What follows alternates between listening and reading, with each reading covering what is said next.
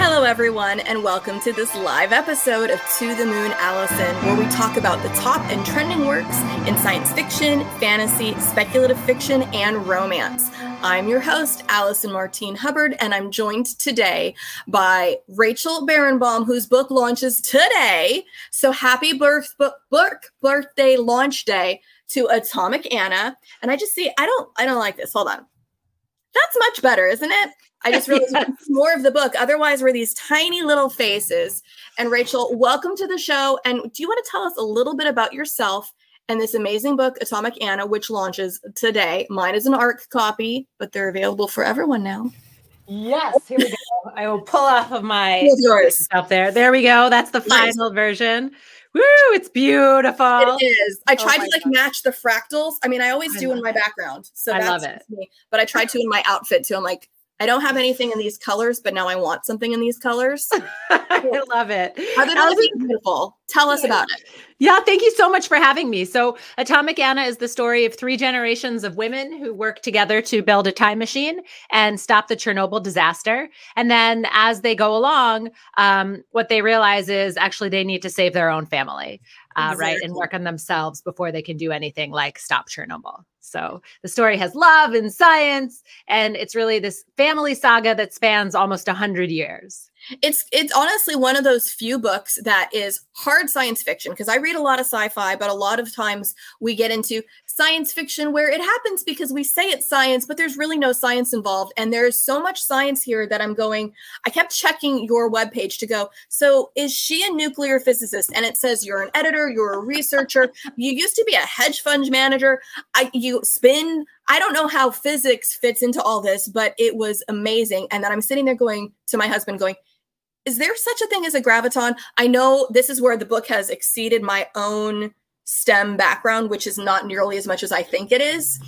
so, but but it's hard science, but it still has heart. And I don't know if I've ever read another book that really handles both expertly the way this one does. So, I mean, my hat's off to you. I don't wear a hat, so that it, there's not. but but tell us you. how how you came up with just the whole starting concept. Like, did you want to be doing a a time travel book or a family book or did you just go this whole thing just needs to happen because there's no other way to approach something as big as as chernobyl I mean, so I have been obsessed with this question of what is time since my very first philosophy class in college. And um, this professor walked in and she said, You know, what is time? And I was like, This is the stupidest class I've ever been to.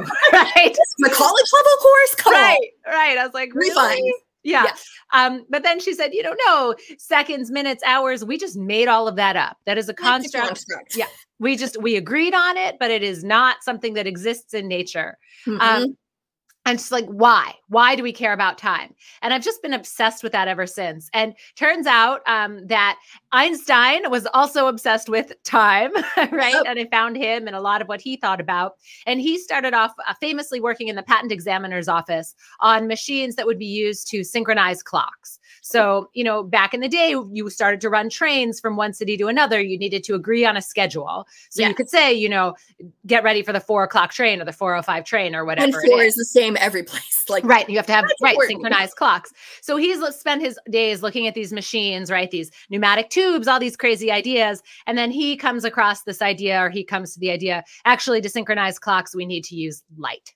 And um, I just thought this was an unbelievable realization. But he started in the philosophy of what is time and why do we care about this? And so it really really tackled that in my own way in A Bend in the Stars, my first book, um, which really went with the first part of relativity. And then I'm still stuck on relativity and the, these questions of time, right? Like they're not easy. These are big, no, and, questions. And come on, the whole idea of like unified field theory, it's not something that's resolved. So I think there's a lot of room for authors to get in there and go, let me take my take on it before there's actual resolved science, because there's no one to correct you because the scientists don't know yet either. Yeah. No, that's absolutely right. So, you know, Atomic Anna goes along to Einstein's later ideas and his later thoughts and time travel and his idea that only physicists, like, right, there is no difference between the past, present, and the future. Exactly. It's all happening at once. And so, you know, I, I just thought that's amazing and I want to write about it. Yeah, and I love time travel books anyway. So there yeah, we go. I too. And I, I have this really weird love-hate relationship with time travel because I'm like, on one hand, it's impossible. And I, I love to read them and go, this is all the reasons why it cannot work. But I always love seeing how it does work in time travel and the different takes on it because no two authors have the exact same approach and no two movies handle it the exact same way. And I will watch, oh, is there a bad time travel movie? I'm watching it. I don't care how poorly acted it is. You do. And and then I sit there and go, okay, so this whole part, and that's half the fun. But I don't know if you've seen the, um, the Adam Project.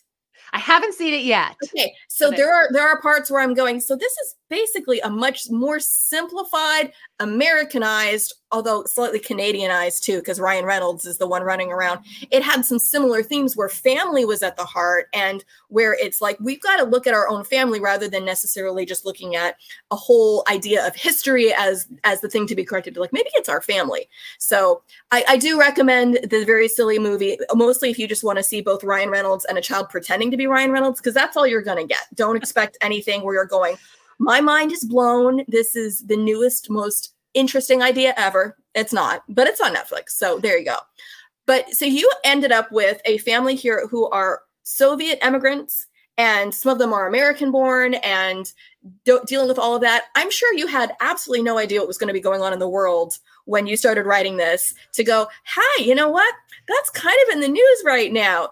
And hey, Chernobyl, that's in the news too. I don't I don't know if you had a time machine to know that to be like prescient to know. right. Well, if I did have the time machine, you wouldn't know. No, that's true. That's true. You would have erased all and I'd be like, oh well, the timeline has yeah. now fixed itself yeah. and I don't remember any of this. Yeah. No, no, no, no.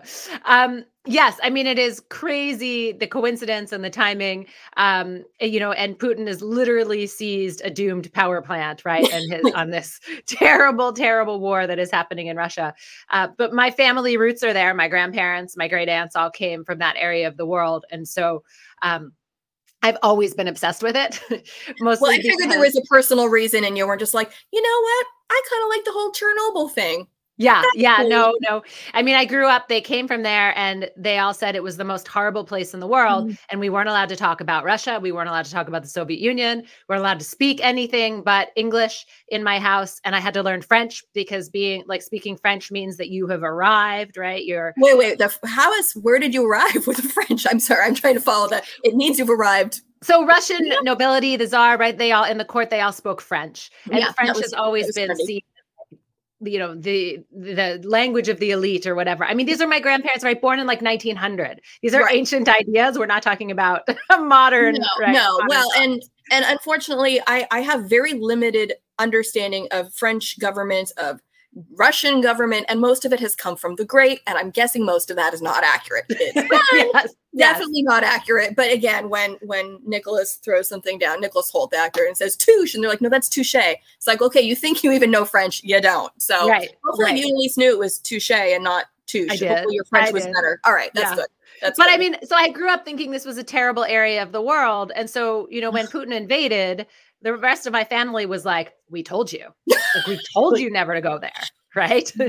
Well, you're you're glad probably that you're not having to be there right now but just the ideas of hey this is a place where it's gone through these different changes and one of the ideas you come back to though because there are characters who are going well the government has changed but it's still the same people at the top which i thought yeah. is a, is an idea bigger than any particular government that even with the change some of the same people still end up on top and how does that impact people trying to go am I safe to go somewhere now? Or are they still looking for me because I'm still, I've got a target painted on my back?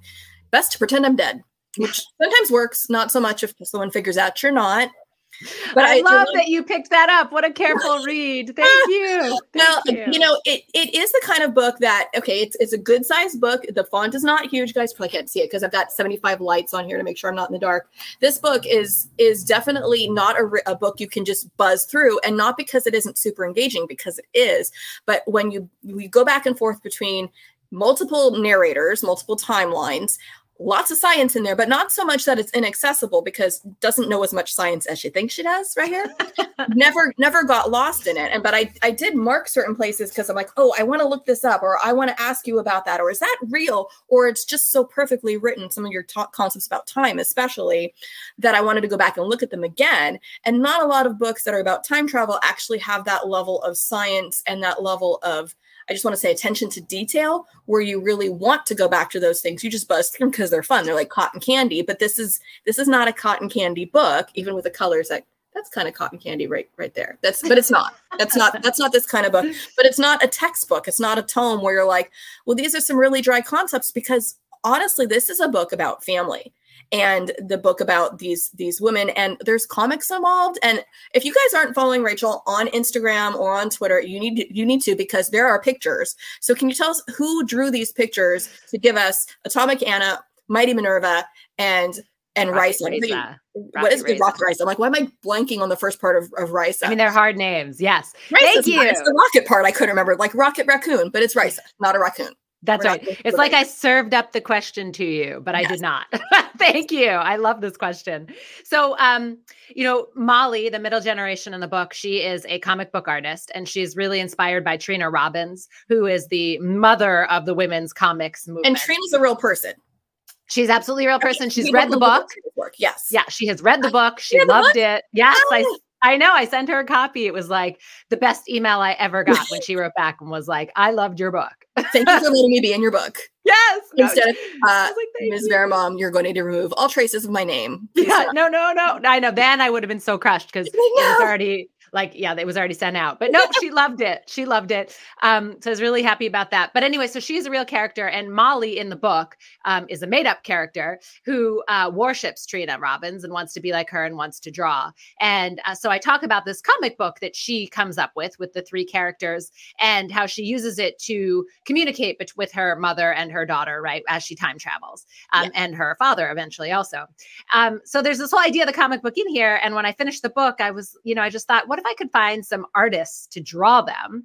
And I love new writers and I love new artists. So I reached out to Kelly Sue DeConnick, who's like a modern day Trina Robin. Robbins. She's like this amazing. Do you know her? I don't know if you. I don't. I don't. Like I, I follow She's, comics just barely enough okay. to go. I know some of the big names and some of the authors I've interviewed actually also do comics. So it's like yeah. you're one who had somebody else do them, but I've had some who they they write them they and have them. someone else draw them. So like I've had we've had Jason Starr on Vox Vomitus and um, Ben Percy does both. So I don't think I even realized until I started interviewing authors how many authors authors do both genres where it's like, oh yeah, this made me become a lot more concise because I only had a bubble this big. Right. And that changes your writing. But but yours, it's like it mentions comics, but it isn't a comic itself. So that's a different right. take on it.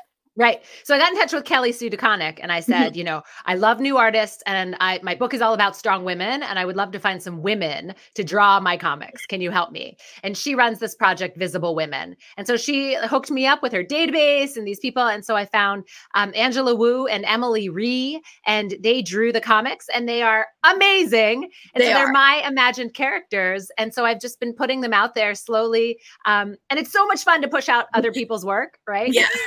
well, it's this beautiful hybrid because you're like, this is how I imagined it. But you know, it, uh, I personally can barely draw a stick figure. My kids come up to me like, I need you to draw. I'm like, nope, Rocket, looking at the wrong parent. Go talk to your dad. He can maybe do something. um, stick figures. Yeah. Yeah. yeah. Well, having someone else and then that's their skill set and their gifting and watching the two things come together is like, I love it.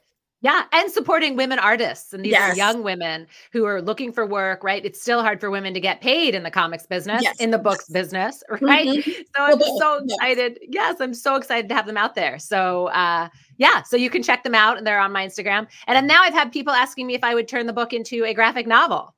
So Yeah, it would be it would be about 5 times bigger than take a long cut out big part. But you know what? It's a it's a project that I'm sure people would want to do because there are people who that's their favorite medium. And why not? I mean, yeah. I, I, have no problem with it. I'm definitely in the camp of graphic novels are valid reading. And I love that. I don't know if you're aware of some of the younger books that are coming out for kids, like the Babysitters Club has all been adapted to being graphic novels too. So it's kind of weird me seeing my oldest daughter. I'm like, oh, you're reading Kristy's big idea. Oh, let me see what Kristy looks like. Oh, that's cool.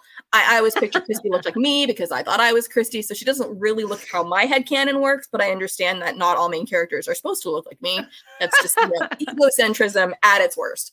But oh, I, I did love that aspect because again, I feel like there's almost this divide between real science fiction and then like comics and you marry them where it's like no no and even just the characters opinions of what Molly, or as she was originally named, Manya. It's like, oh, too Soviet. Cannot name her. Can, she's Molly now. She's American. Changing her name. Yeah. She has to speak French too. No, she doesn't. They never. They never learn French. That's why that threw me off. I'm like, French. Where are we yeah. getting the French? Yeah. But the whole the whole idea of the parents having their own traumas, this generational trauma, to tell you, okay, you can't do the thing that you want to do because not that we don't think you're good enough, although that was never really expressed until way too late. But the idea of we need you to do the thing that is going to be safe, it's going to be secure, it's going to be something where you can have a living because you don't know what it's like to really be hungry, to really not have anything, to be fleeing in the middle of the night. And we don't want you to know those things. And so we're just not going to talk about just wall right here. Just not gonna talk about anything on that side. So we're just gonna have this closed. And I feel like that is so true for so many generations, for so many families where there's trauma on the other side, and then there's awful behavior on this side as far as bad communication between parents and children, because the wall of, of trauma really prevents them from explaining this is why I'm like this. This is why I'm trying to steer you this way. And i don't i hope you didn't experience that personally or maybe you knew other family members who did but you tapped into that so perfectly. Where did that come from for you? Um where did which part come from? Any of it. The whole the whole idea of like this generational trauma separating and making this communication being a bad thing like okay we aren't going to talk about what happened in russia.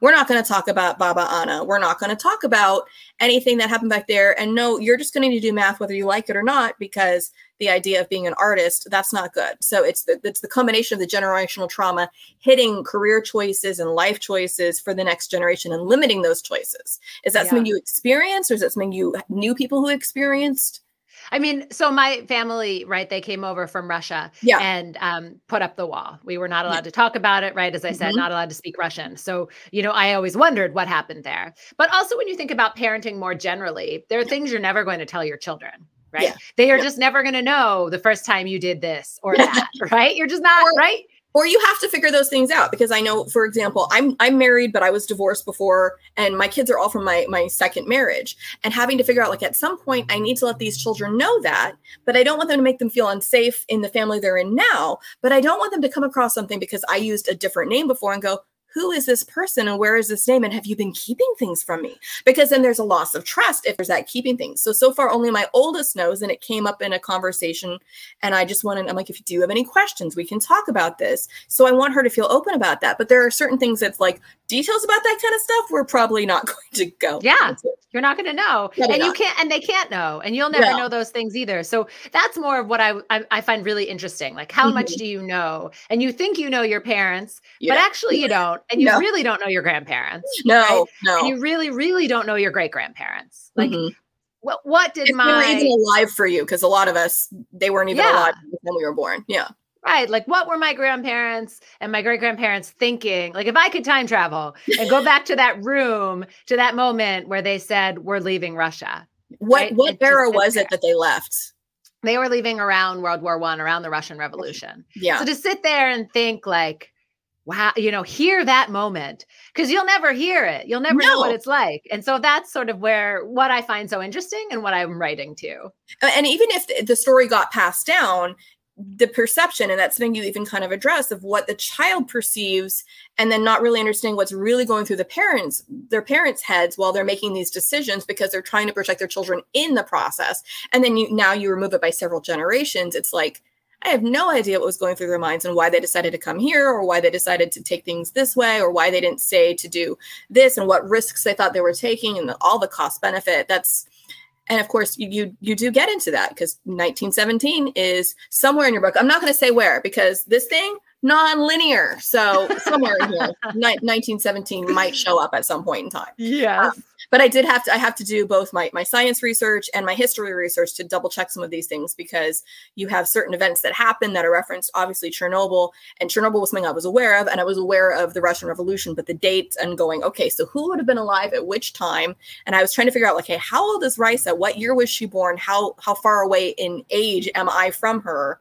Because we're not that far apart from each other. I'm going okay if she was in college this year I was in high school okay, I Rice is that. You were really connecting to her. I, I, I try, it. you know, I, I, I try to figure out where those things are and to also figure out, okay, well, then what were the parents have been like? And then learning that Anna was a little older when she had her, that puts her a little bit older than what my parents would have been because my parents were, they weren't, my, my mother was not a teen mother. She would, she would be very angry if I suggested she was, but, um, but having younger parents, uh, versus having an older parent changes generationally where you would have been. Yeah. And my parents weren't immigrants; they were in Pennsylvania. That doesn't really count as an immigrant. They immigrated to California. That's that's a thing. Uh-huh. But just the whole idea of okay, well, what generation are they connecting with, and and how does she feel like that? And the other thing you really hit on for multiple generations is the idea of feeling like an outsider. I don't know if that was something that you personally drew from or if it was other people in your family's experiences.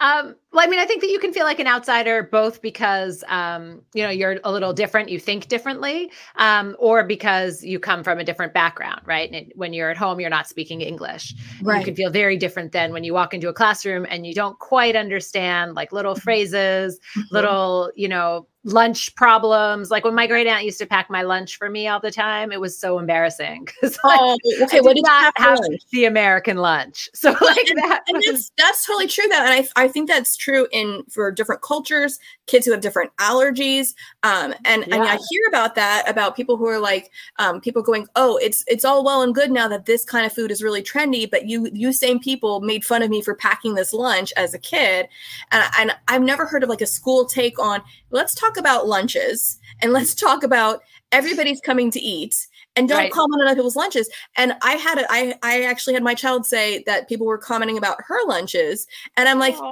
What's wrong with your lunch? Do you want something different? And and it was one of the kids, and I know it's because her mother's very health conscious and thought it was too much processed food. I'm like, you got carrots and apples in there. And are, are they mad about the the chips I gave you? Or and it turns out that kid buys lunch. So it's like, oh, the fact that it's pre-packed is just oh, that's just oh. weird. And I'm yeah. But but people have been doing that for years. I had a friend who had allergies, and so she was always having rice cakes and Vienna sausages because she was allergic to nuts. She couldn't have gluten, and back then it seemed like that was not as common and there wasn't gluten-free bread available back then. Right. People were mean to her about that. Like oh this is different. So what was it what was in your lunch? And i think probably everybody probably wants that now because uh, yeah i don't think so Oh, I mean, was it? Definitely not. I mean, lots of salami, lots of rye bread, lots of um, like schmaltz, which is chicken fat. okay, I mean, I'm gonna I'm gonna say I'll pass on the schmaltz. Yes, I happen to love salami, and rye is my absolute favorite bread. So I would like yeah. the salami and the rye. I'm not but even when sure you're next, right? But when you're next to kids who have like peanut butter and jelly and an that apple, is, right? However, the peanut butter kids probably have to sit at a different table now because now. they're allergies, and it's like, oh, salami is safe. So yeah, salami. That's right. Uh, That's right. Now it is. Next, like now, I'm going. Give me a whole Chianti salami, and doesn't even have to be refrigerated. Just sit there, gnawing on it that's, probably, that's, probably not a way to make friends. Just sitting there gnawing on a whole salami. Like, I hope they sliced it first. Nah, I just had to sit there chew on it. Chew on it. No. Yeah. Well, and you you have so many visceral moments in this book, and one of them is like having having Molly going. I still smell like chicken fat. Like wherever I go, I still smell like chicken fat. And Risa is like, mm-hmm. still smell like chicken fat, just because they work in a butcher. And yeah. I like how we we watched the the elder generation. So Lazar is the one who is has first learns how to butcher, but we having to see backing. Okay, so he's in a butcher. How did he end up from here to running a butcher? None of you guys were into that, but then seeing the path people took and how physical skills versus necessarily mental skills would be the marketable ones, especially when you move to a new area and then their little their market that they run. Yeah. Was that something that you pulled from family history? Yeah, my family did run a butcher shop. Um, and, you know, it is true. You know, I, I knew lots of other, um, you know, generations, people who came that, you know, weren't able to practice, like you were saying, anything that they could do with their head, right? Like if you're a physician yeah. in your country or a dentist in your country, doesn't yeah. mean that you're, that will easily transfer the licensing, licensing, licensing yeah. often doesn't. You hear someone who goes like, oh, you run this, this little business. Um, that's, that's great. It's like, yeah, well, I'm a doctor in my country. Right. It's like, well, yeah, because it doesn't necessarily translate here, and you may not have the time or the money to go back and do that here. Right. Right. So instead, you know, jobs like, um, you know, like being a house cleaner or mm-hmm. a butcher or right something that is more physical or menial or whatever doesn't require the same kind of license is yeah, where exactly. people end up so you see a lot of people. well, lot and you talk about you talk about paperwork too and not yes. not doing paperwork but the idea that some of having a social security card Yes, it's like, well, which areas check for you and which don't, and are you able to run this? Or okay, well, how did you how did you come over here if there weren't if there weren't papers? And it's like, okay, well, you're an American, and and talking about how differently people will be cha- treated because like, well, you were born here, you're an American, uh, y- you have to hide in the shadows because you're not, and the fact that that hasn't changed even a little bit, I think, yeah. like you still hear about that everything from like the Dreamer Act and all this stuff where it's like okay, so because you don't have the right paperwork, the American dream is off limits to you. And and that just that just breaks me every single time. Oh, Joanne yeah. says yes, rye bread and ugh schmaltz. Okay, I guess Joanne's probably had the schmaltz and doesn't doesn't. I don't even know what. How do you get the chicken fat? Is it do you do you is it cooked or is yeah? It, so you have to render it. You get it off the like back of the chicken and okay. you cook it with um onions or garlic and uh-huh. like until it you cook it down till it's clear okay. and then you pour it out and you let it cool and then you spread it like jelly or peanut butter on bread. See, I'd probably eat that though because uh, I'm the one. I'm the one in like my my family. They kind of go back and forth. My husband only eats white meat. Like we're we're kind of the reverse Jack Sprat. Where okay. he only wants the white meat, and I'm like, give me the the meat with the bone and the the fat still sitting on it and it's the same with chicken where it's like oh here's some of the extra chicken fat and just putting that on my plate and then i wonder why i'm sick afterwards because i don't i don't have a gallbladder anymore so i can't actually process any of these things so oh i probably God. shouldn't try schmaltz but oh now i kind of want to i don't know if i if i go to a local deli if they'll be able to get me schmaltz or if they'll look at me like what are you talking about get out of here. I, I love that we're talking about this. I mean, yes. you could like render an entire big jar of it right? Yes. And mm-hmm. then you just spread it like so you have it for a month. That's what that's how and then you just keep, like, what else do you do with it? And that's kind of also the idea of a non-waste culture of hey, yeah. we don't have a lot, so here's this perfectly good thing that has good things we need. And I know in American culture today, oh, fat is bad, and I keep telling my children, fat is necessary for your brain. So how about you go eat some more fat? All right. Yeah. and different kinds of fats are different and and all that stuff. And I'm not trying to give anybody like a, an artery clogging meal, but I mean, schmaltz will probably do it. Just inject it straight in. Like, mm, not a good idea. Yeah. Joanne says, yes, it's very fatty. No one's saying you have to go try it afterwards, Joanne. It's fine. Um, yeah. but having having all this and, and doing all this with everything from the oh okay okay jen has to say my husband is obsessed with russian rye bread he talks about it all the time her husband is russian and therefore probably knows like the best russian rye and can can direct us to the right or it's actually black bread it probably it probably is because I've seen different kinds where there's barely any caraway, but I'm also I've had different things where I will just take the jar of caraway seeds and just dump it directly on what I'm eating. It's kind of hard to chew, but I don't care. I really I really like the flavor. The, the caraway is what's in the rye bread, the little seeds. For people who are like, what are you talking about caraway seeds? Sorry, can't help it. There was food involved, and therefore I got distracted by the food, which I usually do. Uh, the other thing you have in here, you also have in here these people who are doing math contests Yes. Do people actually watch math contests? I mean, yeah. Why wouldn't you? What are you watching them do? Amazing. You can watch them. I mean, it's like a debate or whatever, right? But, but debate, they're talking. Are they talking through the math? Are you watching them? Are they doing on a whiteboards? Because right, no, right. but you get like you mm-hmm. hear the question and then you yeah. wait for the answer. And okay. sometimes if it's with teams, like in this yeah. in the book, it wasn't. It was individual. But if right, you're with like, teams, you like, the team come together. Everybody's seen now Spider-Man: Homecoming, where they've got the, like the academic decathlon team and they're answering the questions. We've all seen that. I think there was probably an episode of Saved by the Bell with that too. There was an episode of Saved by the Bell with everything. So probably, yes. but everybody knows that. I've never heard of like a math competition. I mean, I did mock trial. I, I did JSA. We never had like a math competition. I don't think our area was necessarily good enough at math. So maybe not. That could have been just, don't mean to slam Anaheim. We weren't necessarily known for our math. Still, so they're they're doing these individual things. And this is this is one of the sweetest moments because this is when when Daniel's like, I'll watch you. She's like, why would you want to watch me? And I'm like, I'm with you. Why would you want to watch him? But but Daniel, for people who haven't had a chance to read the book yet, well, because it came out today. So you're all forgiven for not having read it today. There will be a quiz next week. You have you have a week to read this. I'm kidding. Um, but but Risa is the youngest in the the generation of three women with Anna, Molly, who was originally Manya, and then Risa, and she does math because unlike her mother, who's like no math, Risa, that's that's her language, and she just intuitively understands this. And one of the characters she connects with is another immigrant from Russia who is still learning the language, still feels more of an outsider because she was born here and he was not. And he stays and watches her math competition. It's like that's the sweetest way to ever. I I don't know. Oh, thanks. I'm glad you like it. I mean, I love a good and I love a good love story. So yes. I had to throw that in.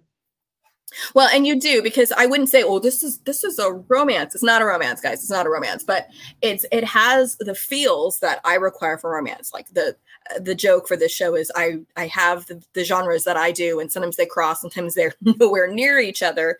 But the number one thing I need for any romance, either as a story or as a storyline, is the feels and the connection.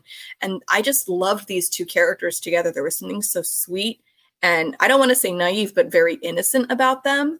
And you rarely read stories like that where it doesn't come across as okay, we're back to schmaltz, schmaltzy, because there was nothing schmaltzy about about their relationship, and it was the the healthiest of any of the relationships that you depicted. Because the rest, we have to talk about some of these dysfunctional relationships we have going on for multiple generations uh, with with Anna and her husband, who is is I'm going to get his name right. Is Vasha? Yasha. Yasha, okay. Because the two of them, that was not the best relationship. And then Yulia and Lazar are like step parents. Theirs right. was more healthy. But then we get to Molly and Victor. And yeah. yeah, please tell me there's no Victor in your family tree. So, look, you have a family tree? Beautiful family tree in the finished book. Mine doesn't have a family tree. I know. So we had this problem as the book was coming out. Yeah. Um, I found that there's as I got more and more readers, and it wasn't yeah. just you know like my mom and my yes. editor. mom loved it. right. Um, people were getting lost with all the characters, and so I said, you know, I really pushed hard, and I was like, we need mm-hmm. a family tree. We just need to do yeah. that. And I have so in the end, we have this gorgeous family yes. tree that explains everything, including the fact that Molly is Manya in Russia, yeah. right? And everything yes. is in there. So um is yeah. Lazar's sister in there too? Because I see Lazar, but I don't no. see his sister. No, no. You just see that. Can I just write it in?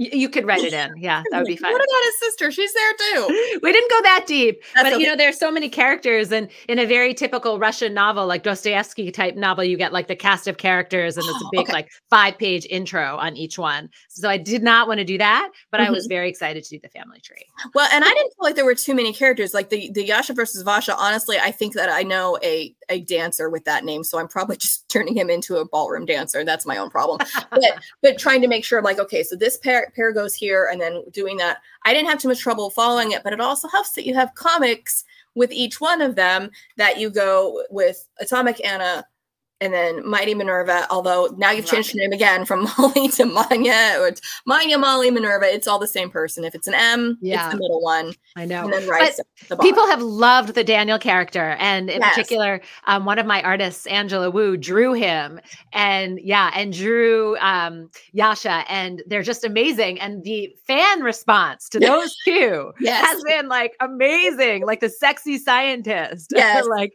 sexy butcher. People Where have loved thighs them touching. It's like, ooh, their thighs touch. They're just sitting in a lab, but their thighs were touching. It's like, ooh, I didn't even realize that that was a thing. Yeah. Well, I mean, it, it is funny because I'm usually reading multiple books at a time, and I try to always do one in my ear, one in the computer, and one physical. And it lets the different medium lets me kind of separate them so I don't combine things. Um, but since I finished your book a couple days ago, I picked up the book that I had on hold, which is The Love Hypothesis, which is like, hmm, this is also romance with STEM. Very, very different. But it's like, oh, I wonder if their thighs are going to touch in the laboratory. now it's this expectation for me that you've started, Rachel. So I'm going to blame you if it doesn't happen. I give the book two stars, no thighs touched in the laboratory. Total fail but but again, oh. I, I even loved how you had this this relationship between Yulia and Anna that isn't like any other relationship I've ever read because it's kind of inexplicable. It's it's more than sisters. Yeah. And so that's okay.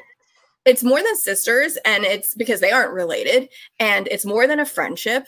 And yet, it's not exactly romantic, but there are those feelings too. And then the relationships changing, and how Anna feels towards Yulia when Yulia is with Lazar, and then this own person in her relationship, and like not really knowing what to do with him half the time, going, well, well Anna, you, but I don't really know. And it's not like Yulia, how I feel about her, but yeah. I guess you can stay. I mean, that was Anna's first love was Yulia, you know. So really ex- I wanted to explore that and this idea of, you know, heartbreak and you can still move on. So maybe it was yeah. different, right? It but, was. but she still, you know, she gave her child to her first love. So I don't think was- she would have been able to do that with anybody other than Yulia and especially yeah. knowing and a slight spoiler but that Yulia had wanted children and couldn't have children and Anna was really not trying for the baby that showed up and that's kind of how life works too that the people who were like I really want children and nothing's working and someone else is like well here's a kid that I don't know how this showed up. Right. Just I'm a parent now? Maybe? I don't know. Right. could be right. But, there was it was a beautiful relationship and the the complexities of all the relationships were just handled just dynamically so that it wasn't okay all the relationships look the same and all of them are either perfect or all of them are dysfunctional. They were all kind of on this gradient of let's rank them and let's let's send them all to group therapy. They could get a discount rate honestly. Yeah, they would need it. They, they would, would, need, it. it. they would need they could probably pay in schmaltz. Like here you go it's, I don't know how else you pay for it. I don't know what they're doing in, in Little Russia as far as being able to have family therapists for multi generations. I mean, they would just beat each other or something. I don't know. Probably. Not that, that is not a healthy approach. Not Violence is not the answer to emotional, no matter what the Academy Awards might tell you. Oh, we're right. Not, we're not going there. That's that's fine. I need to take off uh, Jen's blackbird comment's been there. Okay. And and Linda says she really enjoys a healthy relationship in a story. And I do too. And I Thank think you. you kind of need both kinds because sometimes as a reader, if you see something that's so idealized, you end up feeling like, well, I can't connect to that. Yeah. But then if, if everything's always bad, then there's no hope. Right. And if there's one thing that this story absolutely has, it's so much hope, even in in the spite of tragedy and government oppression and all of these things, there's still hope and hoping that things can be better either for us or for the next generation. Well, I mean, Risa and Daniel also are young still. Yes. And I think it's easy to over sexualize or over, I don't know, give too many complicated feelings to yeah. younger relationships that are really much more about, you know, raw emotion or raw sexual tension as opposed to. Yeah, right, he's been doing all those push ups. Yeah, right. exactly. As opposed to like the deep, heavy, you know, by the time you're in your 40s, like there's so much other stuff going on when you think uh-huh. about love and relationships and kids, right? Yeah. but when you're 20, it's like you're hot and right? There's a lot of hormones. There's a lot of hormones and there's just a lot of and i think i want to go to college and i've got to get good grades and i also want to really kiss you right? So there is a simplicity to it that i did want to capture because i think a lot of people try to gloss over that and make children's or teenage relationships they're not kids you know much more complicated than many of them are in fact. Oh i think that's i think that's very true. And i think sometimes especially if you're reading ya if that's the driving story they probably need to in order to make it just more interesting than just this passion. But when right. it's one of many, many storylines, I right. think you can, you can, make it more realistic and more believable and more true exactly. without without losing anything where people are like, this many pages for for just that like just right like, like no no there's right. a lot going on in there you're you're good no, that's good. absolutely right if that was the you know heart of the novel it would have been very boring it would have been a much smaller book and that's yeah. fine too yeah one of the questions i have so we might be getting a merchandise for the comic books and maybe something like that along the line. Do we get bear pendants and where do I get a bear pendant? oh, thank you. I would like bear pendant. I'm sorry. I like I, I don't wear a lot of jewelry. I have like two necklaces. I have earrings I occasionally remember to put in my head till the ears like the holes close. But every so often something comes up and the bear pendants are central to the novel. They are beautifully designed and the bear at rest, the bear at war. I just I love that so much, and I'm going, do these exist? And may I have one? how do I get how do I get merch? I love it. Thank you. They're totally in my head. They don't okay. exist. But I just love the idea of, right, you have two sides to every person someone yes. at war, right? Your side at war and your side at peace. And which one will you find and how do you balance them? So it was a big symbol in the book. It like smacked Huge. you over your head a little bit too much, it, maybe. But no, not, it. not too much. But it was also very Russian with the bears. And again, I'm going back to the great, and Catherine's got like the bear just following her around for a while. It's like, are bears really tame? And considering like the one Russian cartoon my children have seen is Masha and the bear, that I think in my head bears are domesticated in Russia, which not. is not true. They're not. I really do like the bears. Yeah, they will hurt great. you. Do not they will hurt you. They are not pets. We are not no. domesticating bears. No, do not go my, near bears. My middle, who it's her birthday today, thinks foxes should be domesticated. And we're like, we're not buying you a fox. So no. sorry, no, kid. Not pet a fox either. No, no. I mean, I've seen some people do that, but she got a, a, new fox stuffy and is all about foxes right now. So I guess it could be worse. She could want a pet bear. We're like, no, we're not getting you a bear either. Oh that is God. not a good choice. So this is your second novel. What is in the works after this? So the next book that I'm writing is uh, very different, very very different. It is set um, at uh, 9/11 down at the site where the World Trade Center fell. I was there. Well, you're just like blowing things up then, because we've got explosions and then more explosions and things. People, lots of people dying. I know, yeah, and I, okay. I was down there and oh. uh, it's not a memoir it's definitely fiction i don't okay. write memoir and i just um, felt like it was time like i can do yeah. this i can finally write about it so that well and it's it's not so close anymore that i think people would be open to reading it i think if you would have written this book 10 years ago we would have been like no i'm not i'm not ready to revisit that just yet I don't. Yeah. I'm not ready to go yeah. back. And you, and you were there. We said hedge fund manager. So were you working in that area at the time? Yeah, so I was down on Maiden Lane. I was literally next door. I mean, I oh, was wow. literally there. I saw the whole thing. And um yeah, it was it was very very very scary. Right. But um again i will have a woman at the center a very smart woman and uh, right she's the, the, hero she's leading the day and pushing forward and so hopefully i can come back on your show and yes. we can talk about it then well and if there if there's not enough science for me to qualify this if this is will it still be sci-fi um, Does it fit in the speculative it... realm? Realm. What what genre would you pitch this as? And I'm well, honestly, genre pitching is my weakest point possibly ever. Where I'm like, I don't even know anymore. Yeah, it's funny because I don't think of myself as having any sort of magical realism or whatever in no. sci-fi in my books, and yet I wrote a whole book about a time machine. So, uh-huh. so like, here I am. Called hard sci-fi, and that's right. totally fine. But at right. the same point in time, there are these different elements that kind of flow in and out. And you're telling me 9/11, and that it's not a memoir. So we're like, okay, we're taking that out of the narrative nonfiction realm, and yes. it is what? And yet there is a magical ship. So it's like there. So like, yes. So it's not, so I'm telling you, like in my head, I'm like, it's really fiction and it's, you know, there's nothing in it that is sci-fi, and yet there's a magic ship. So we'll see. like I just can't help myself. It just showed up.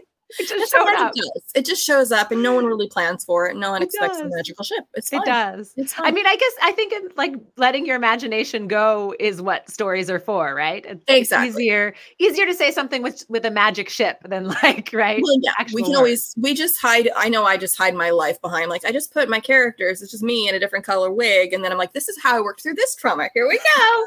Ta-da! That works. And so you when I send them in a time machine too. I know, I know, and and I've I've addressed time, but not time machines, and and I've addressed um, Pizzly bears because uh, they're so bears are still close to my heart. I'm like, there is such a thing as a Pizzly bear. I did not make that up. Um, and polar bear meets grizzly bears, and apparently oh, they breed. They are not supposed to, but they do.